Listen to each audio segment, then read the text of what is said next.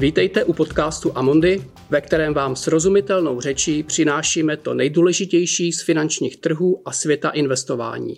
Aktuálně, racionálně a s emocemi. Mé jméno je Petr Šimčák a v dnešním dílu bych se rád věnoval růstovému segmentu akciového trhu. Tento díl je určen spíše pro zkušenější investory, ale pokusím se vyvarovat žargonu a udržet srozumitelnost. Pokud sledujete globální akciové trhy, pravděpodobně jste si všimli, že hlavním tématem je dominance technologických firm, přesněji řečeno růstových firm. Ta je tak masivní, že pět firm z 500 v hlavním indexu S&P 500 tvoří svou velikostí čtvrtinu tohoto indexu. Jedná se o firmy Apple, Microsoft, Amazon, Facebook a Alphabet. Mnoho investorů se obává, že růstová vlna skončí jako v roce 2000. Zda vůbec a kdy se to stane, samozřejmě nevíme, ale přesto se můžeme podívat malinko pod povrch a udělat si názor. Rozdíly proti situaci před 20 lety jsou totiž značné, takže i výsledek může být velmi odlišný. A pokusím se na závěr zhrnout, jak se k tomu postavit prakticky. Nedávno mě zaujal článek Spoř jako pesimista, investuj jako optimista od Morgana Hausela. Začíná příběhem zakladatele Microsoftu Billa Gatese. Ten od vzniku své firmy měl strach, že nebude mít dost hotovosti na provoz firmy, kdyby mu vypadly tržby, řekněme, na 12 měsíců.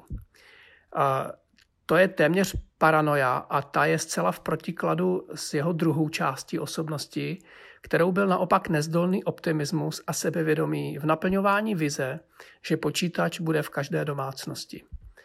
Svého času se stal Bill Gates nejbohatším člověkem na světě.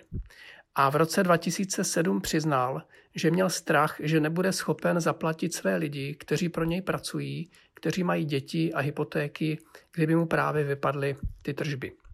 Sdělný moment článku je, že optimismus a pesimismus mohou koexistovat současně a není to porucha osobnosti.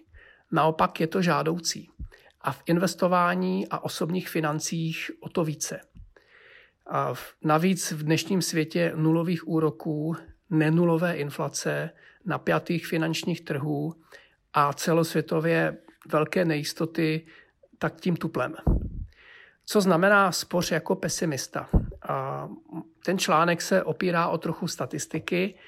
A řekněme, že stoletá událost, zde nějaká katastrofa, jako je záplava, finanční krize, pandemie, tak tato e, událost neznamená, že nastane jedenkrát za sto let, ale že je jednoprocentní šance, že se stane každý rok.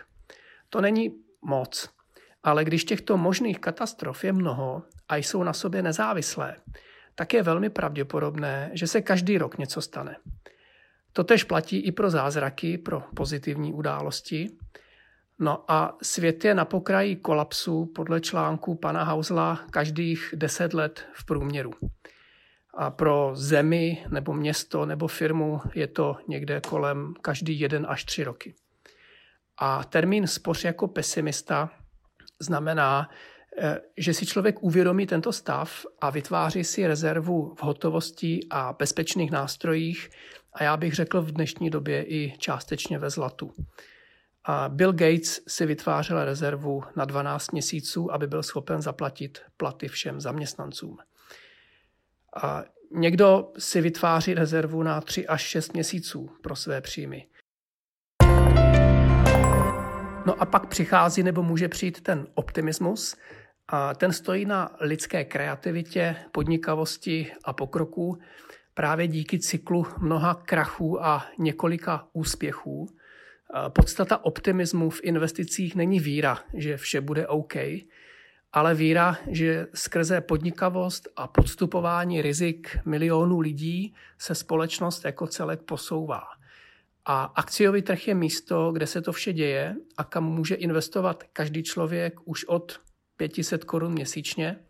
No a bohužel je to i místo, kde se potkává strach a chamtivost jednotlivců, což by nevadilo, to je naopak žádoucí, ale občas díky davové eh, mentalitě člověka i celé společnosti, což pak vytváří buď skvělé nákupní příležitosti v dobách paniky, nebo naopak nebezpečné bubliny v období nadšení.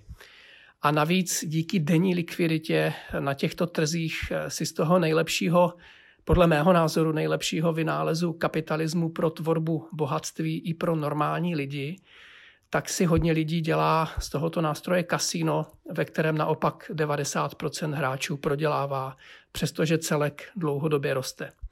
Tuším, že v druhém dílu eh, tohoto podcastu jsem říkal, že 90% firm z indexu S&P 500, eh, které ten index tvořili v roce 1955, tak dnes už v tom indexu není. A to buď proto, že tyto firmy zkrachovaly, nebo je převzala úspěšnější firma, anebo byly tak neúspěšné, že se zmenšily a z indexu největších firm vypadly. A přesto je tento index, tento trh jako celek nejvýnosnější třída aktiv, kam mohou lidé ukládat peníze. A to přesto, že vlastně úspěšná byla jen desetina a devět desetin eh, bylo neúspěšných.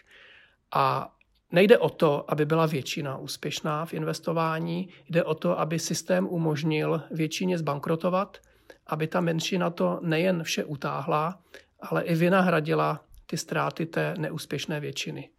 Takže třeba na jeden Amazon či Apple připadá 18 Nokia a dalších podobných. No a abych byl úspěšný investor, tak nemusím umět vybrat právě ten Apple, Apple nebo Amazon. A na to stačí mít diverzifikované portfolio stovek akcí, ve kterém za deset let bude určitě více než polovina firm neúspěšná a i tak je velmi pravděpodobné, že celek bude nejvýnosnější investicí. A o tom to celé je. Proto třeba se znepokojením hodně sleduju snahy vlád a centrálních bank vše zachraňovat za cenu, která podkopává samu podstatu tvorby hodnoty. A aby bylo jasno, já nejsem proti tomu, že se snižují úroky, když je krize, ale ale eh, v určitých extrémech je to samozřejmě, má to své konsekvence a jedna z těch konsekvencí je, že to podkopává i budoucí výkonnost akciového trhu u bezpečných dluhopisů a bankovních vkladů jsme už do přístavu, bezpečného přístavu nulových výnosů dopluli. No a zda tam doplujeme i u akcí, tak to ukáže až čas a to samozřejmě už za několik let. Pojďme ale zpět na akciový trh. Celkový veřejný akciový trh, který sledujeme na burzách a často na úrovni indexů, nikoliv jednotlivých firm, lze rozdělit na hodnotové a růstové akcie. No a jde přibližně o dvě stejně velké poloviny. Vezmu si na pomoc indexy eh, MSCI, které reprezentují tyto trhy, tak ten index reprezentující růstové firmy obsahuje 764 firm a jejich velikost, eh, burzovní velikost je 25 bilionů dolarů. No a hodnotový index MSCI World Value tak obsahuje 1004 firm a jeho, jejich velikost je 21,5 bilionů dolarů. Nebudu se teď věnovat teorii a vysvětlování rozdílů mezi hodnotovým a růstovým investováním, ale když si třeba přes Google napíšete tyto indexy a otevřete si jejich složení, tak kromě těch pěti, které jsem eh, zmiňoval na začátku, tak v tom růstovém indexu uvidíte Teslu, Visa, Nestlé nebo výrobce čipů Nvidia. A sektorově pak třetinu indexu tvoří IT akcie, informační technologie a regionálně ze 70% firmy působící z USA. Ale neznamená to investovat ze 70% nebo 70% svých peněz do americké ekonomiky. Tomu jsme se velmi podrobně věnovali v dílu 22. A když si otevřete index MSCI World Value, tu hodnotovou komponentu, tak největší, jeho největší komponenty jsou Johnson Johnson, Procter Gamble, Home Depot, JP Morgan nebo známý Berkshire Hathaway, což je konglomerát Warrena Buffetta, anebo firmy Walt Disney. Ale najdete tam třeba z IT sektoru i firmu Intel. A 22% indexu tvoří finance, což jsou hlavně banky a pojišťovny, a IT firmy pak mají 7,5% podíl, no a 65% firm je z USA.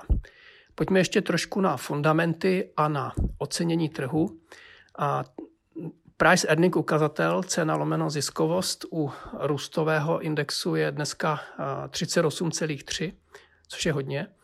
A když vlastně podělíte dnešní cenu, ale ziskov, průměrnou ziskovostí firm, která se čeká ode dneška za rok, tak dostanete číslo 31,6.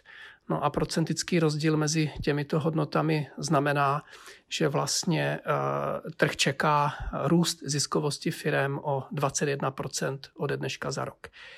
A cena děleno účetní hodnota je 6,8, což je také poměrně vysoká hodnota a dividendový výnos je 0,87% Z těchto čísel plyne, že tyto firmy hlavně reinvestují své zisky a nevyplácí je formou dividendy, protože vidí ve svém biznisu růstové příležitosti. No a investoři jsou ochotní nyní zaplatit poměrně vysokou prémii, mimo jiné i za to, že právě meziročně se čeká růst eh, ziskovosti těchto firm a eh, to je právě v kontrastu s tím, co je dneska na trhu v té hodnotové komponentě. Takže když se podíváme na fundamenty a ocenění u indexu value, tak cena lomeno ziskovost letošní, ziskovost je 17,4 a cena lomeno ziskovost, ta, co se čeká příští rok, je 15,3 takže vlastně se čeká pokles o 12% ziskovosti. No a i toto je důvodem současného rozpojení obou světů. No otázkou je samozřejmě, co bude dál. Ale abych to ještě doplnil, cena lomeno účetní hodnota je 1,6 a dividendový výnos je 3,2 takže co bude dál? Manažeři zaměření na tradici, na hodnotu, na bezpečnostní polštář, na ten hodnotový styl, tak portfolio manažeři těchto fondů nebo takových portfolií jsou nyní podvýkonní a samozřejmě čekají na propad drahých růstových akcí. No a manažeři, kteří se zaměřují spíš na růstové firmy, firmy, tak hledají důvody, proč jsou vyšší ceny OK a proč je tento styl atraktivní i do budoucna. A pokud bych to vzal na produktech, třeba u nás v Amundi, tak hodnotový styl nejlépe představuje eh, fond First Eagle International a růstový styl pak buď tematický Global Disruptive Opportunities, anebo i nově eh, v korunách nově dostupný fond Polen eh, Global Growth. A určité upozornění pro posluchače, tak v mém osobním portfoliu, které netvoří rezervy hotovostní a akciová komponenta, tak právě fondy First Eagle a Global Disruptive Opportunities tak tvoří významnou část mé akciové části. No a já se to nyní pokusím zhrnout pomocí materiálu, který připravili kolegové z investičního týmu Polen, kteří se v něm snaží ukázat atraktivitu růstových titulů i do budoucna navzdory jejich vysoké valuaci, jejich vysokému ocenění. A od března 2009, eh, tak pokud se budu držet růstového a hodnotového stylu, zejména v USA, tak index růstových akcí překonal ten hodnotový index o 300%, což připomíná 90. léta, a vidíme, jsme, vidíme zde zhruba stejný rozdíl jako na periodě 1988 až 1999. Takže se zde logicky objevuje strach, že to skončí stejně, tedy propadem růstových akcí. Samozřejmě nevíme, jak to dopadne, ale faktory, které za tímto růstem stojí, jsou, jsou jiné. A, a během 90. let šlo o zrušení z toho, co nabízel internet – a to hlavně na konci periody poslední dva roky ta investiční horečka vedla k 60% nadvýkonnosti, kde ukazatel cena lomeno zisk, ten price earning ukazatel, byl 3,5 krát vyšší u růstové komponenty než u hodnotové. No a to je dramaticky více, než je průměr prostého faktu, že růstové firmy jsou oprávněně dražší než hodnotové. Takže eh, na periodě 2008 až 2019 vidíme, že cena děleno ziskovost u obou eh, indexů eh, je sice vyšší, než jsou dlouhodobé historické průměry, a to hlavně díky nízkým úrokům, ale ten rozdíl mezi nimi je mnohem níže než v roce 2000 ten zmiňovaný 3,5 násobek. Konkrétně dnes je to kolem 1,8 násobku, což je velký rozdíl který hovoří ve prospěch růstových akcí. Pojďme ale na fundamenty. Tržby deseti největších firm v indexu Russell 1000 Growth na období 2009 až 2019 byly 500 e, miliard dolarů, což je 2,5 krát více než tržby u deseti největších firm z hodnotového indexu Russell 1000 Value. Na čistém zisku šlo o 160 e, miliard u největších firm z růstového indexu a o 90 miliard u největších firm v indexu hodnotovém. No a za posledních pět let byl tento rozdíl 400 miliard dolarů ve prospěch růstových firm. A ten rozdíl tržeb byl 600 versus 200 a o rozdíl 50 miliard u čistého zisku 100 miliard versus 50 u růstového protihodnotovému indexu. No, prostě ty růstové firmy více vydělaly a proto více vyrostly jejich akcie.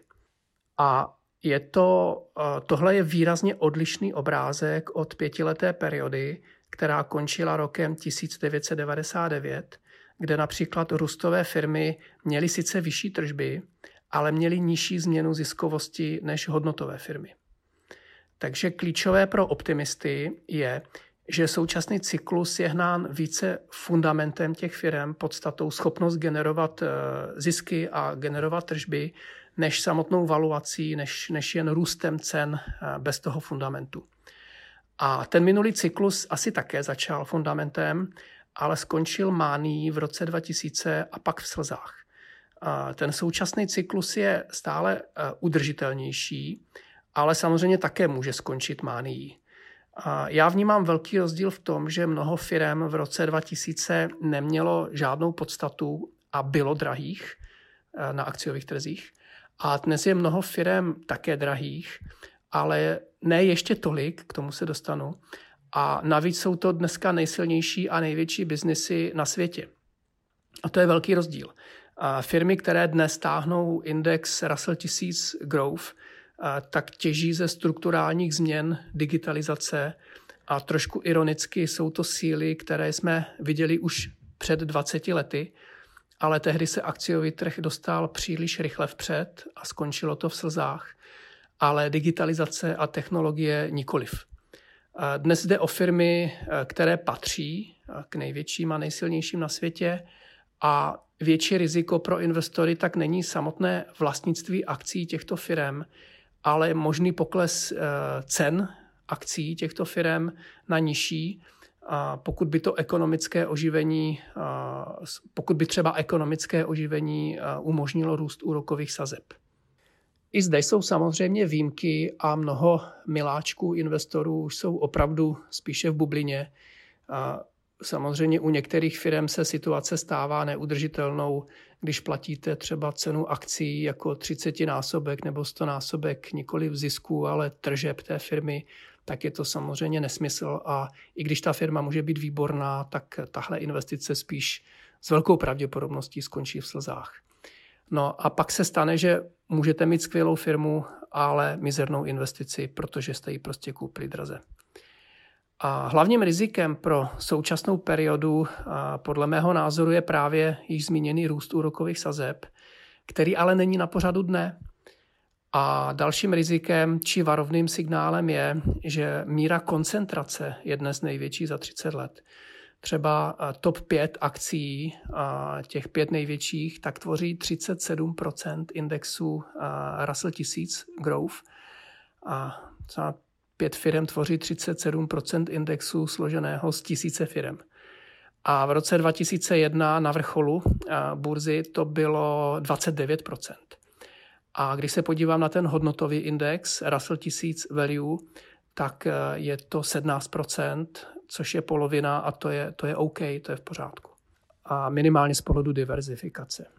Určitou výzvou pro investory je, že pokud eh, budou tyto eh, biznesy, tyto firmy růstové i nadále nadvýkonné, tak nevlastnit je je poměrně těžký ořížek k tomu, pokud chcete porazit index. Je to výzva pro aktivní správce, kterým se tyto firmy líbí, A ta výzva spočívá v tom, že jenom třeba tři firmy, Microsoft, Apple a Amazon, tak tvoří 30 indexu. Takže i portfolio manažer, který tomuto triu věří, tak by měl dát třetinu portfolia celého fondu do tří firm, aby měl nějakou aktivní váhu proti indexu, která dává smysl. A i pro velmi koncentrovaná portfolia nebo fondy, tak je to nereálné z pohledu příliš velké koncentrace rizik. A neznamená to, že je jasné, že tyto firmy budou podvýkonné jen proto, že mají největší koncentraci a váhu. A protože i dnes eh, těchto třeba top 5 firm eh, mají eh, nižší price earning ukazatel než v roce 2001 jejich předchůdci. Těch pět největších firm z roku 2001 tak bylo dražších na těch fundamentech, než je, než je dneska. A teď přijde právě asi ten nejdůležitější argument optimistů pro růstový styl. A je to opravdu velmi silná váha, vel, velmi silný kalibr, protože uh, ukazatel cena lomeno zisk, respektive jeho přesnější verze která se říká Enterprise Value děleno EBITDA, ale tím vás nebudu trápit. Jen zmíním, že tento ukazatel bere v úvahu nejen tržní velikost firmy, ale i dluh a hotovost. Tak tento ukazatel je o 43% nižší, nižší dnes, než byl v roce 2001. Když budu konkrétní, tak eh, top 10 dne, eh, pardon, top 5 eh, dnes je právě Apple, Microsoft, Amazon, Google, Facebook, tak ten ukazatel eh, je na úrovni 17,4 a za posledních pět let ziskovost firm vyrostla o 27% v průměru u těchto firm.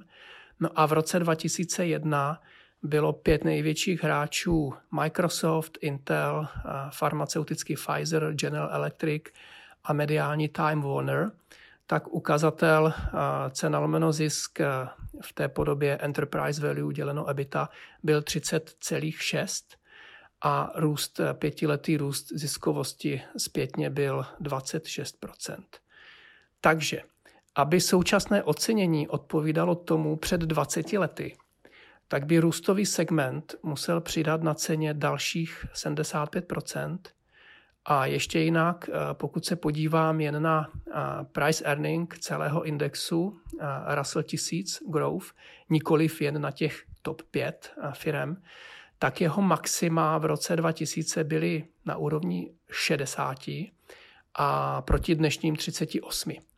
Tedy trh by musel přidat dalších 55% v ceně, aniž by firmy přidali dolar na ziskovosti, abychom viděli stejnou bublinu jako v roce 2001. No a nakonec ještě zpět k úrokům. V roce 2000 jste mohli bez rizika uložit na 10 let do státního dluhopisu na výnos 6% ročně, 6% per annum, právě nákupem desetiletého státního dluhu. No a dnes můžete totež udělat s výnosem 0,7% ročně. Jinými slovy, pokud by měly úroky zůstat tam, kde jsou příštích několik let, tak jsou i růstové akcie dnes stále velmi levné. No a systém je samozřejmě zranitelnější. Takže co s tím? Asi vás nepřekvapí, že tím hlavním eh, pravidlem není eh, najít jednu, dvě, tři skvělé firmy a aktivně obchodovat na burzách a a vydělávat spekulací, ale tím pravidlem je diverzifikace a strategie. Připomenu ten článek, spořte jako pesimisti a investujte jako optimisti. A neměnil bych nic na strategické alokaci mezi hotovost, dluhopisy, nemovitosti, akcie a alternativy proti tomu, co jsme detailně probírali v dílu 21 a to jak pro bohaté investory, kde je cílem spíše ochrana než růst, tak i pro méně bohaté, kteří naopak potřebují vyšší zhodnocení. A určitě bych eh, neměnil nic na tom, že na akciový trh je pro většinu lidí vhodné vstupovat postupně metodou pravidelné investice a je celkem jedno, jestli je to tisíc korun měsíčně nebo třeba milion korun týdně. A pojďme ale ještě dokončit ty růstové akcie a jak na ně. Dobrou zprávou pro manažery aktivně řízených fondů je, že 165 firm v indexu Russell 1000 růst překonalo index třeba v roce 2019. Takže tam bylo dost příležitostí pečlivým výběrem titulů tento index porazit. Nestálo to jenom na těch pěti jménech. A u nás jsou růstové fondy právě, nebo s růstovým stylem právě již zmíněné CPR Disruptive a nebo Polen Global Growth, což jsou fondy, kterým se zatím daří své indexy překonávat, a to dokonce i růstovou komponentu toho indexu, takže nejen vyhnutím se hodnotovému sektoru nebo hodnotovému faktoru. Časopis Baron nedávno dělal rozhovor s manažery fondu Polen a zmínil, že za tři roky se zhodnocením 19,6% per annum dokázal ten tým porazit 97% světové konkurence, což je slušný výsledek.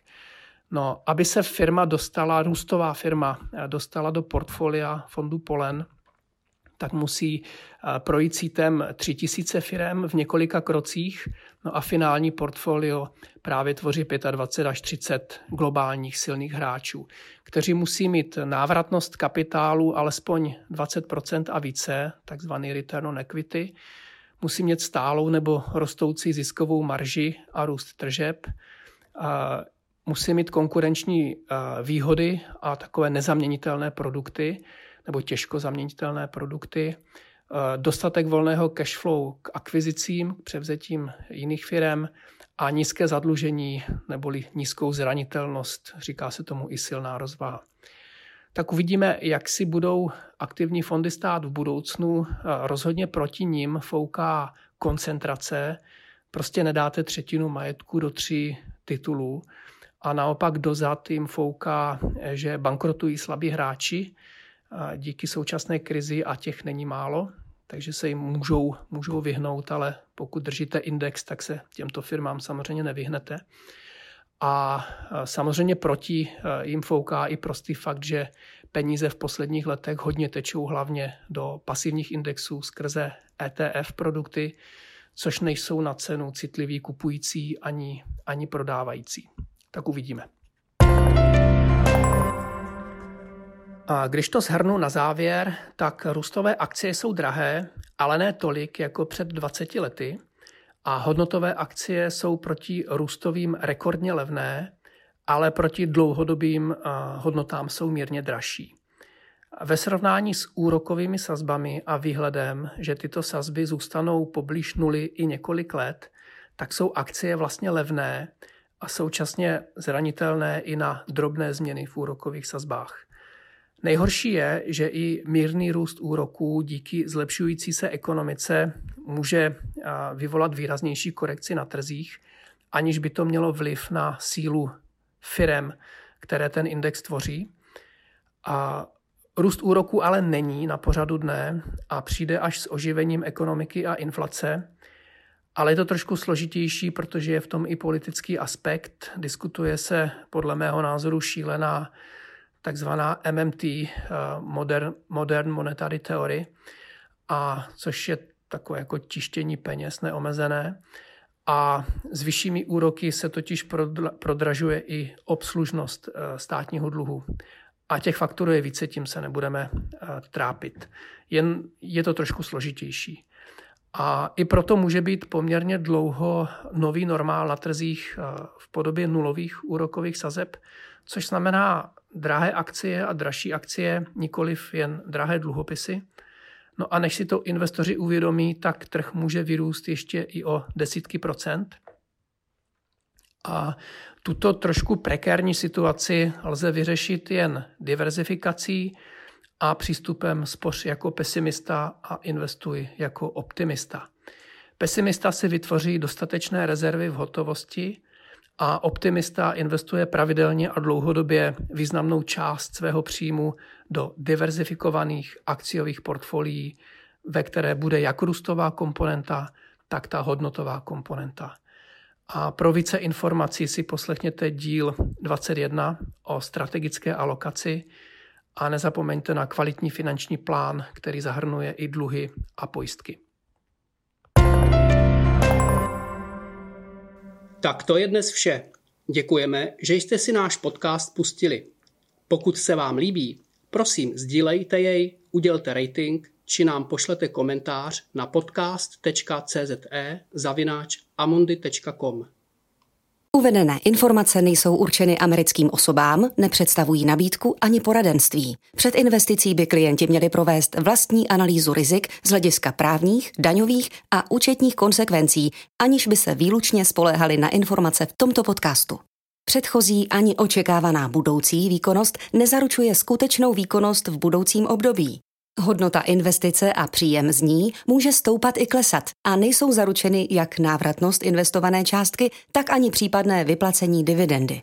Výnos u cizoměnových investičních nástrojů může kolísat v důsledku výkyvů měnového kurzu. Zdanění závisí vždy na osobních poměrech zákazníka a může se měnit. Informace o rizicích a další informace jsou zveřejněny v českém, Amundi Czech Republic nebo anglickém jazyce Amundi Asset Management na www.amundi.cz ve statutech fondů, sděleních klíčových informací nebo prospektech fondů. Žádná ze společností ze skupiny Amundi nepřijímá žádnou přímou ani nepřímou odpovědnost, která by mohla vzniknout v důsledku použití informací uvedených v tomto materiálu.